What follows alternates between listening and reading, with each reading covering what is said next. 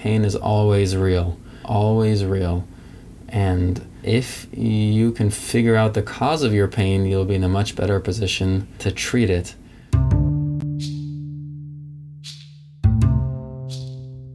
Welcome to Like Mind, Like Body. I'm your host, Laura Seago, and today I am speaking with Dr. Yoni Ashar, a neuroscientist, clinical psychologist, and NIH funded postdoctoral associate at Weill Cornell Medicine, who just published one of the biggest studies of the year in the field of mind body medicine. We'll talk about that study in the interview, of course, but we will also touch on some of his other areas of focus, like whether you can tell how much pain someone is experiencing by scanning their brain, or how effective placebo treatments can be for chronic pain. A friendly reminder that this podcast is a part of the Curable universe.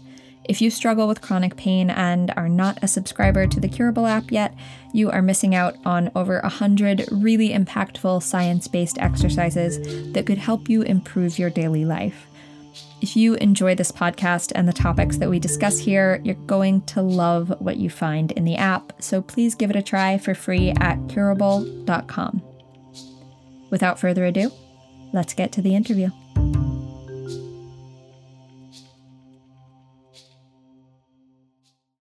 Yoni, thank you so much for joining us on the show today. Longtime friend of Curable, first time on the show. Thanks for having me, Laura. It's um, yeah, I've been a fan of Curable, you know, since the beginning, so it's great to be on the show. Yes. So the big topic of the moment that I know you are being asked about in all your interviews right now is obviously the big study you just published that shows very promising results for treating chronic back pain with pain reprocessing therapy and with open label placebo. I want to mm. get into that study in detail in just a minute, but first, I want to start by backing up a few years and learning more about what brought you to this moment in time. Why did you decide to focus on chronic pain as an area of research in the first place? Uh, that's a great question, and there's a lot of serendipity. I uh, started out with a strong interest in meditation that uh, stemmed from a personal practice. And then I, I learned about all this research studying like scientifically the effects of meditation and i thought that was you know amazing. And i and i you know was able to, to get involved in that research. And then that kind of opened into a broader door of mind body effects and i was doing my doctoral um, my doctoral work in the laboratory of dr tor wager and sona Dimidjian at cu boulder and they we're studying placebo effects. So I got really interested in placebo effects as this way that our our emotions and our beliefs can alter our experience of pain and other things. And I was setting up a dissertation study on placebo effects when, uh, in, in the context of chronic back pain, when just at the right moment, uh, Dr. Howard Schubiner and Alan Gordon reached out to Tor and said they had this a treatment that they had developed that they wanted to study uh, to treat chronic pain, and we were just about to start a, a study on placebo treatments for chronic pain, and we told uh, Howard and Alan that if they could raise hundred thousand dollars to pay the costs, uh, we could add their treatment arm to the study, and they pulled off an incredible crowdfunding campaign, and Curable helped with that and and then it was uh, you know the study was born. It's such a fascinating story that what ended up being the main event of this study in the end, this pain reprocessing therapy arm, actually wasn't even included in the original design. It was just supposed to be the effects of open label placebo on chronic back pain. Totally. And even more than that, I mean, I would say I had like no interest in chronic pain. It seemed really like what a downer, like just to be in pain all the time. Like, who wants to study that? That's like, you know, it's a recipe for misery. And of course, now I think chronic pain is the most interesting thing in the world. Yeah, absolutely. And everyone with chronic pain is just such a fascinating individual with a really fascinating story. And it is such a joy to watch people actually get out of pain. I can't imagine something bringing more satisfaction than watching that unfold in the research. Exactly, which I did not know was possible uh, before I got into this work. So, tell me a little bit about the participants who were chosen for this study. Did you guys have any specific criteria for what type of back pain they struggled with or what their MRI results showed? Yeah, we recruited 151 participants for this study, and we aim to include basically, I know as broad as possible people with chronic back pain who are likely to have um, what we call primary pain, also known as centralized pain or neuroplastic pain, basically pain that's uh, driven by the brain. And we had a couple of criteria for that. So, first, we excluded people whose leg pain was worse than their back pain, so like kind of shooting down the leg pain because in those cases there's more of a chance there's some kind of radiculopathy. Uh, whereas if someone has, you know, back pain for six months or more, and it's kind of like the standard dull, achy tension in the back, uh, in most cases that is primary or you know neuroplastic pain. Um, so it's really important to add here. We didn't assume a diagnosis for anyone. After people were randomized to PRT, they were they completed a full assessment with, with Howard to, to figure out what was going on with their pain. So it was it was as broad, uh, you know, it was any kind of back pain basically, six months or more. So you had a wide assortment of different people who were maybe having trouble sitting or having trouble with daily activities, all kinds of different things lumped into one big study. Yep, at least so pain had to be at least four out of ten for the past two weeks, and they had to be in pain more days than not of the last six months. Got it. And what about these folks' imaging results? Did you have any folks who showed up with abnormal scans from previous visits to their physicians? Yeah. So anyone who had pre existing scans of the back, MRI or X ray, we, we asked to see those. That was about half the people had, had, had that available. And of those uh, people, every single one had some kind of finding in imaging, whether it's disc degeneration or scoliosis or stenosis. Um, everyone had at least one finding, and on average, people had four findings. And in in basically in all cases, uh, Dr. Schubiner, Dr. Schubiner's assessment revealed that those findings were not the cause of pain.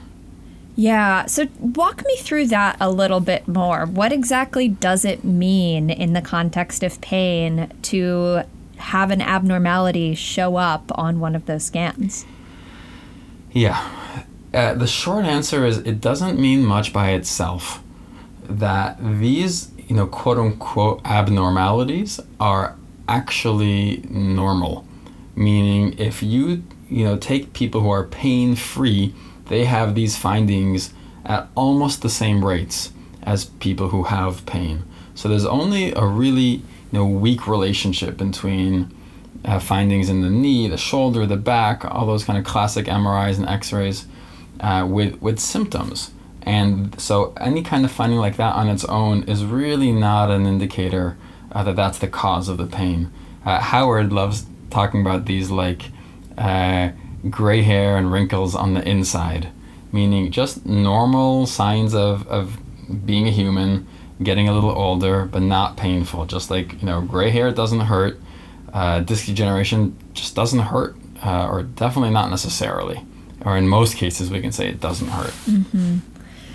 So, as we mentioned before, there were three different arms to this study. There was this open label placebo arm, there was the pain reprocessing therapy arm, and then as the control group, there was an arm that was called the usual standard of care. What does that mean exactly? So, yeah, in, in this arm, we asked people to just continue whatever care they were undergoing, anyways. If they had a stretching uh, routine, they should do that. If they were working with a PT, you know, continue with that. Whatever they were doing, uh, anyways, for their pain to continue their usual care. And did that include different kinds of medications or maybe yep. even psychotherapy as well? Okay. Yeah, probably not psychotherapy. I think, as you know, psychotherapy is uh, uncommon uh, in today. We know we're all trying to change that, but mm-hmm. it's pretty rare, you know, for pain patients to have tried psychotherapy. The second arm, which was the original intention of the study, was this right. placebo arm, which you designed to be an open label placebo. What is an open label placebo, and how did that end up performing against the usual standard of care group? Yeah. So, open label placebo is this, uh, in my opinion, crazy idea that Dr. Ted Kaptchuk at, at Harvard introduced to the world of research about 10 years ago so Ted reasoned that you know we know placebos can work and reduce pain because you know people think it's a drug. What would happen if everyone knew it was a placebo? Could it still work? And this is what we call open label placebo. So, you know, it's a placebo that's labeled placebo. and can it still work? And, you know, shockingly, the answer from some previous you know work is is yes. Placebos can still work even if both the patient and the provider know it to be you know inert basically saline. And all these studies including ours we make it extremely clear to people uh, this is this is fake medicine. Like there's nothing um, you know active here like there's no like active compound the active compound is your mind and brain there's no drug Mm-hmm. And in this case, it was actually an open label placebo that was a saline injection, correct? Exactly. So patients in our study went down to visit Dr. Karen Knight at Panorama Orthopedic and Spine in Golden, Colorado. And they had a, a visit with Dr. Knight where they shared with her their their pain story and she did a physical exam and they changed into uh, the gown and they lay on the table and they pointed to the place on their back where it was most you know painful and and Dr. Knight explained to them that this is a placebo and even though it's a placebo we think it could still help you um, and because we know that placebos are powerful painkillers and then she did this injection of saline of salt water uh, under the skin in the place where it hurt in the back and i'm mentioning all those details because we, we think that's really important here the whole context the relationship with the physician, feeling cared for. Um, the ritual, all these rituals we have of, of needles, injections, gowns, tables, uh, these all can trigger our body's natural healing responses in an automatic way, whether we kind of, you know, believe it or not. The, the idea is that these healing responses can get activated by by all these factors. That's the theory.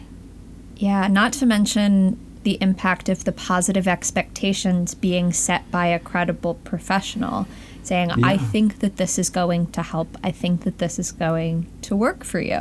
Right, right. Yeah. So, as compared to the usual standard of care, how much better did the placebo perform, both in the short term and you guys also conducted some follow ups after about a year? Yeah. So it worked. So in the short term, there was a significant pain reduction in the placebo group as compared to usual care. And this was a, a, difference of about half a point out of 10. So placebo participants went down by an additional half point. You know, people started around four or five, so I would say it's a kind of moderate effect. Not definitely not a big effect, uh, but not tiny either. And when we followed people over time, we found that the effect mostly diminished. You know, several months out, uh, people were there was a there was a small effect, but it wasn't significant. Okay, so this brings us to the third arm of the study, which of course is the main event. This pain mm-hmm. reprocessing mm-hmm. therapy arm. What did participants do in this arm exactly? So this was nine sessions delivered over a month uh, the first session was an assessment with Dr. Howard Schubiner, aiming to uh, determine for each particular patient uh, the causes of pain. And in particular, you know, is this what, you know, neuroplastic pain, or is there something kind of from a biomedical, mechanical disease perspective, something in the body, uh, disease or injury that's driving the pain? And that was followed by eight sessions with one of the study therapists. In this study, it was uh, Alan Gordon and Christie Uipi were the therapists. And they had eight sessions of uh, pain reprocessing therapy. Mm-hmm. And was anyone excluded after that initial assessment with Dr. Schubiner? Did anyone conclude, okay, my pain is different and we're not going to try the pain reprocessing therapy on me? No, so no one was excluded. Really important point. Of the 44 assessments that the Dr. Sh- uh, Schubiner completed, we found that 42 of 44 had neuroplastic pain and the remaining two were unclear. And in those remaining cases, uh, a main goal of continued treatment was to, you know, in a collaborative way with the patient, try to figure out what was the cause of pain. And um, the, the clinical team, by the end of the study, thought it was likely that those two also had centralized pain. Okay, and those two ended up going through the pain reprocessing therapy as well? Yep, yep. Okay. So, how did that end up performing as opposed to the usual standard of care and the open label placebo? Really, really well. We saw large reductions in pain, uh, large and long lasting reductions. So, um, honestly, so kind of big that we we created a, a category um, that hasn't really been used much in the research before uh, to describe to kind of characterize the, the treatment response. So, so we we defined the category of people as pain free or nearly pain free if they reported zero or one out of ten pain after treatment, and we found that 66% of people randomized to PRT were pain free or nearly pain free after treatment, as compared to 20% in the placebo group and 10% in the usual care group. Wow. And how did that hold up a year later? It largely held up. Um, so a year later, you know, people were, were, many of them were still out of pain. So to put it on like a 0 to 10 scale, um, at post treatment, people's pain was a you know started on average four out of ten, and then ended about one out of ten, and then a year later was maybe like one and change, one point three or one point four. I would need to double check the exact number, but it was it was large and long lasting. Yeah, that's pretty incredible. Uh, for anyone who's listening who isn't familiar with the curable world or pain reprocessing therapy or Alan Gordon's Tell Me About Your Pain podcast. What is pain reprocessing therapy? Like, what actually happened in those magical sessions to achieve these almost never seen before results? So, the central aim of PRT is to help patients, you know, reconceptualize their pain as a false alarm of danger, meaning while the pain is totally real, there really is no injury, there's no danger or damage, and uh, there is nothing to be afraid of.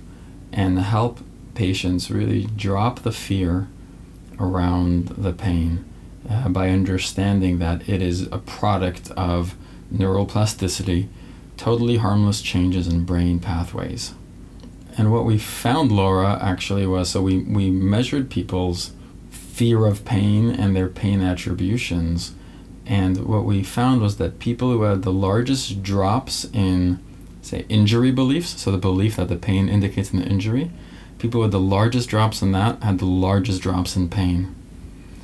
And likewise, we also measured people, we asked them what they believe to be the causes of their pain in their own words. So we had people, um, you know, tell us things before treatment. Oh, my pain was caused by an accident 20 years ago.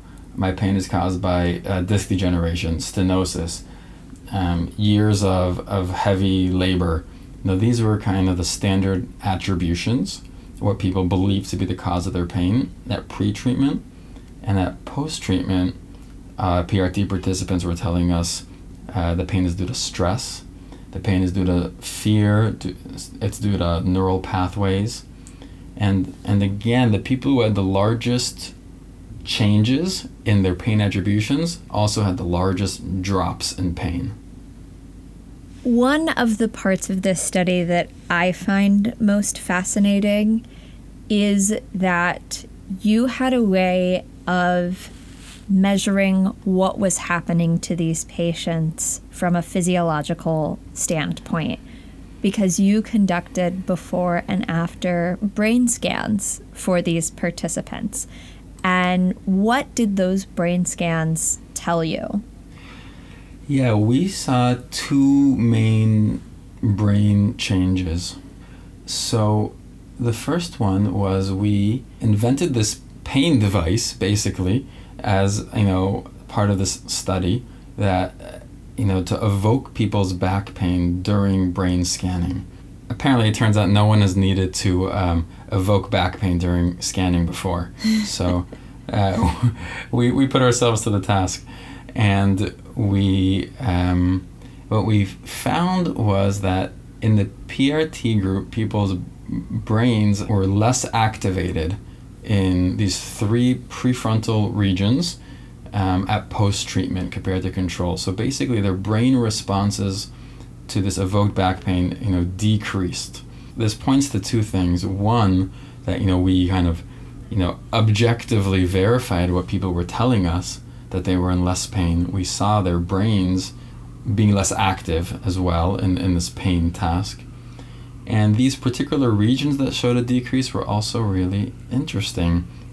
It was the anterior insula, anterior midcingulate, and anterior prefrontal cortex, which are all brain regions that are involved in you know how we make sense of the pain or more specifically even how threatening we we find sensations and other stimuli to be so these are not brain regions that most directly track input from the body up to the brain, but they're sort of higher up in the hierarchy involved in, in making sense of and assigning threat value to these sensations.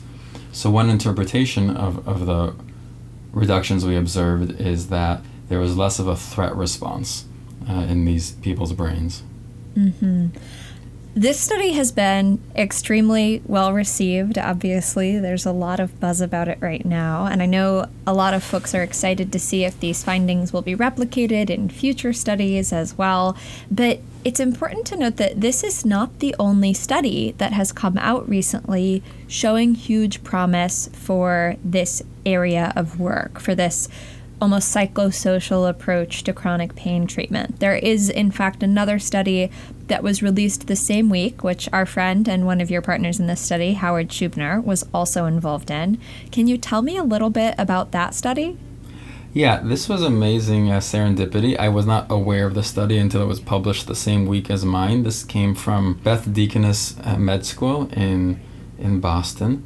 They tested a treatment which they called, we get this, uh, super similar to PRT. It's I think PSRT or PRST. I don't remember PSRT or PR. You know. Wow. And and um, based on some very similar premises, um, in their approach, there's a bit more of a focus on how emotions that we're uh, you know avoiding and kind of inner conflict can contribute to pain.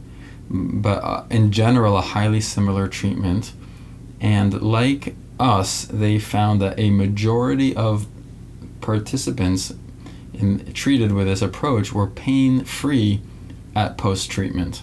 That's incredible. It's incredible. And one thing I need to add here, Laura, is that I think that this work, our study and, and their study, is really challenges a current paradigms for for the psychological treatment of pain.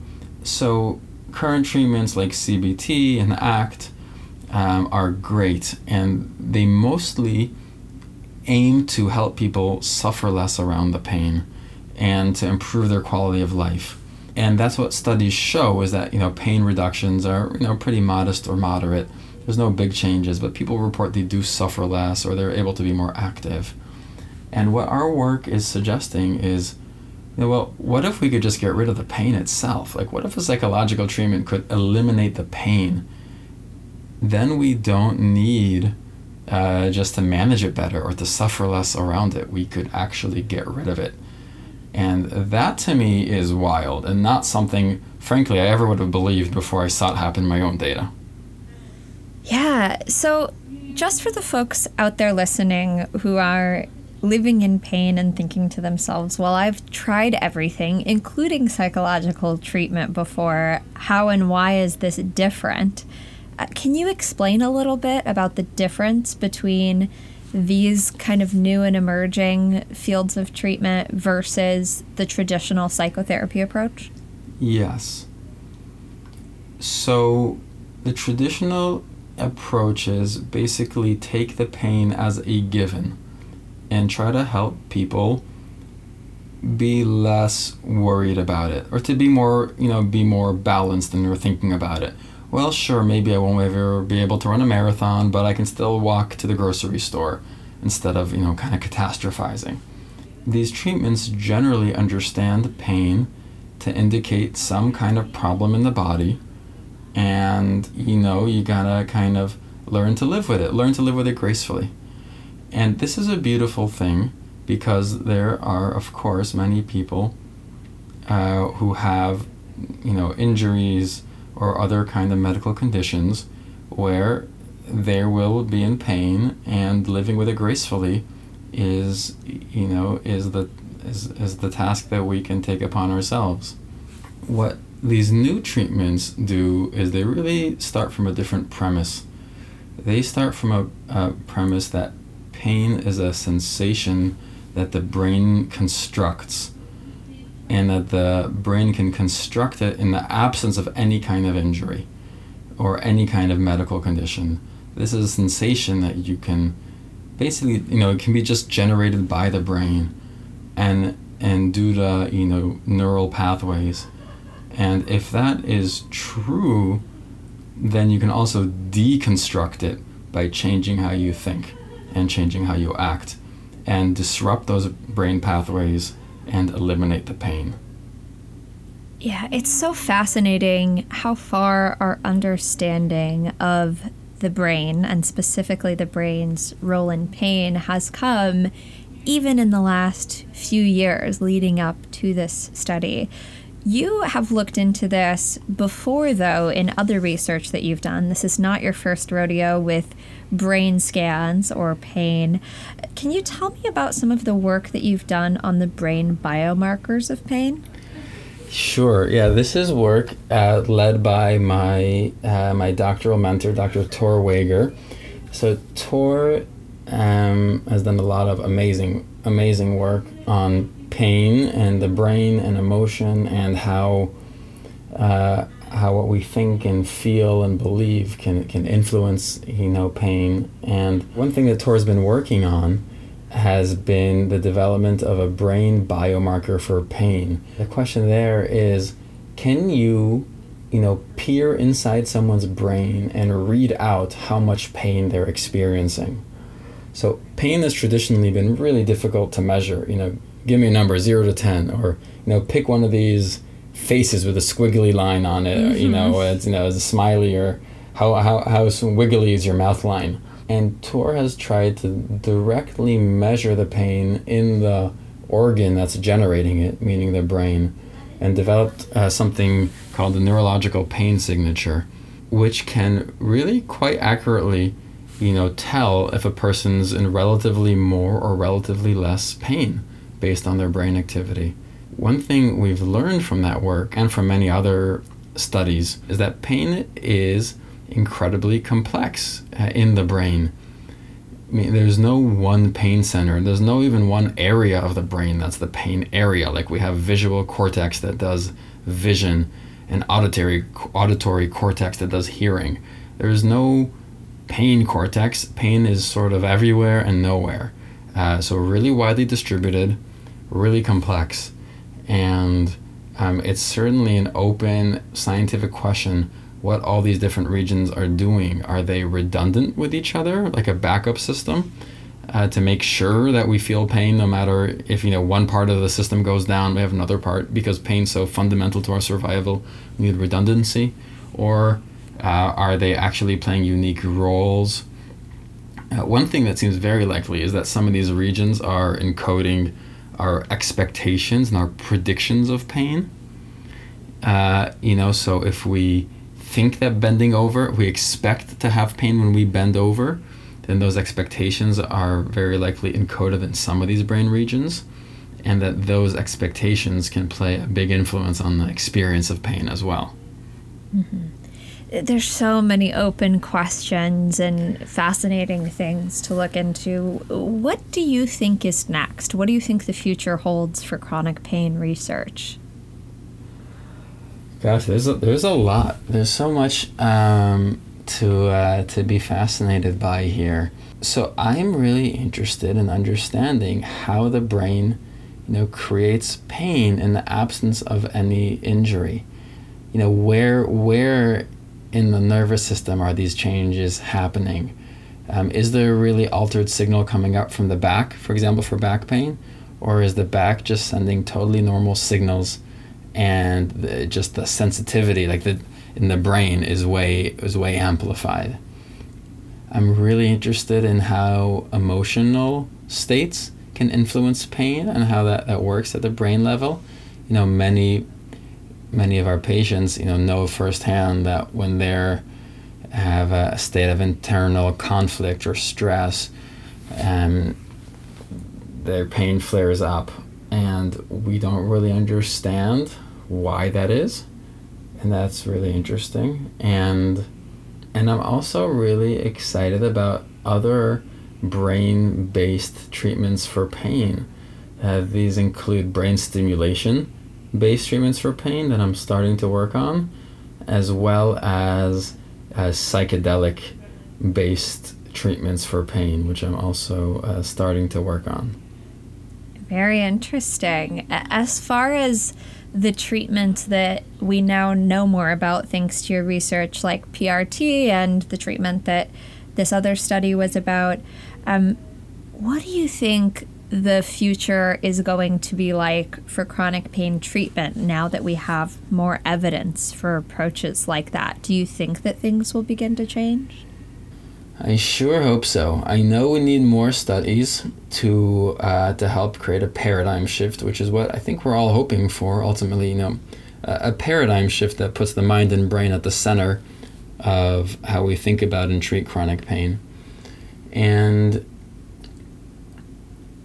yeah there's there's you know you know i don't know if the change is going to happen slowly or if it's going to happen quickly.